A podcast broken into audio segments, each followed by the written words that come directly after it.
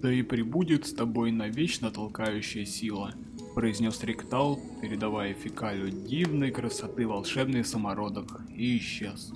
И никогда они больше не виделись. С этими словами отец закрыл книгу и уже собирался покинуть спальню малыша. Глаз шоколадный ты крепко закрой, песенки глазом ты больше не пой. Пусть к тебе ночью какалус придет, песни тебе он свои пропоет. Сказал он традиционное пожелание перед отходом ко сну. «Пап!» – произнес вдруг мальчик. «Что, какой?» «Ты так много рассказываешь мне о внешнем мире, но...» «Слушаю тебя». Какуль немного помялся. Было заметно, что ему неудобно задавать этот вопрос. «Был ли ты сам когда-нибудь там, снаружи?» Отец вздохнул и сел на уголок кровати Какуля и посмотрел на сына так, словно пытался увидеть в нем то, чего раньше никогда не замечал. «Видишь ли?» – начал он медленно. «Ты должен понимать, сынок, что мир за границами нашего поселения вовсе не такой прекрасный и романтичный, как описывается в книгах. Даже наша родная Очкония таит множество опасностей, от простых воришек до опаснейших преступных кланов, таких как отступники Лепехи и других. А там, за воротами, на каждом повороте незадачливого путника может ожидать ужасная гибель. Да и нельзя просто так покинуть наш город. Лишь специальные отряды выходят из него по особым правительственным поручениям.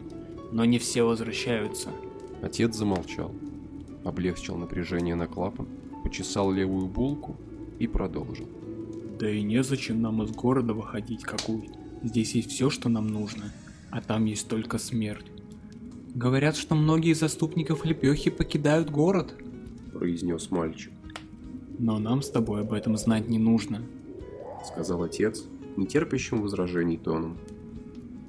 Мальчик знал, что и жесткий ответ отца, и подчесывание им левой булки говорят о том, что он сильно устал и сейчас думает лишь о славном испражнении желудка. Но все же спросил. «А что там все-таки?» Помолчал секунду Какуль. «Во внешнем мире?»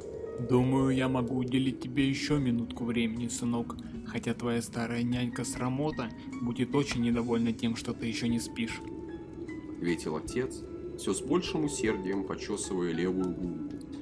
«Помнишь старого дядю Какануса?» Какуль кивнул.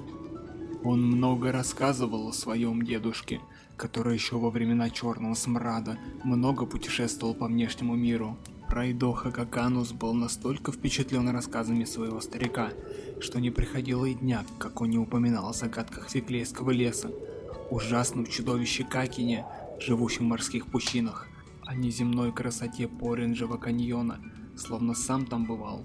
Усмехнулся отец. А вообще, о загадках и легендах внешнего мира тебе лучше спросить у Срамоты.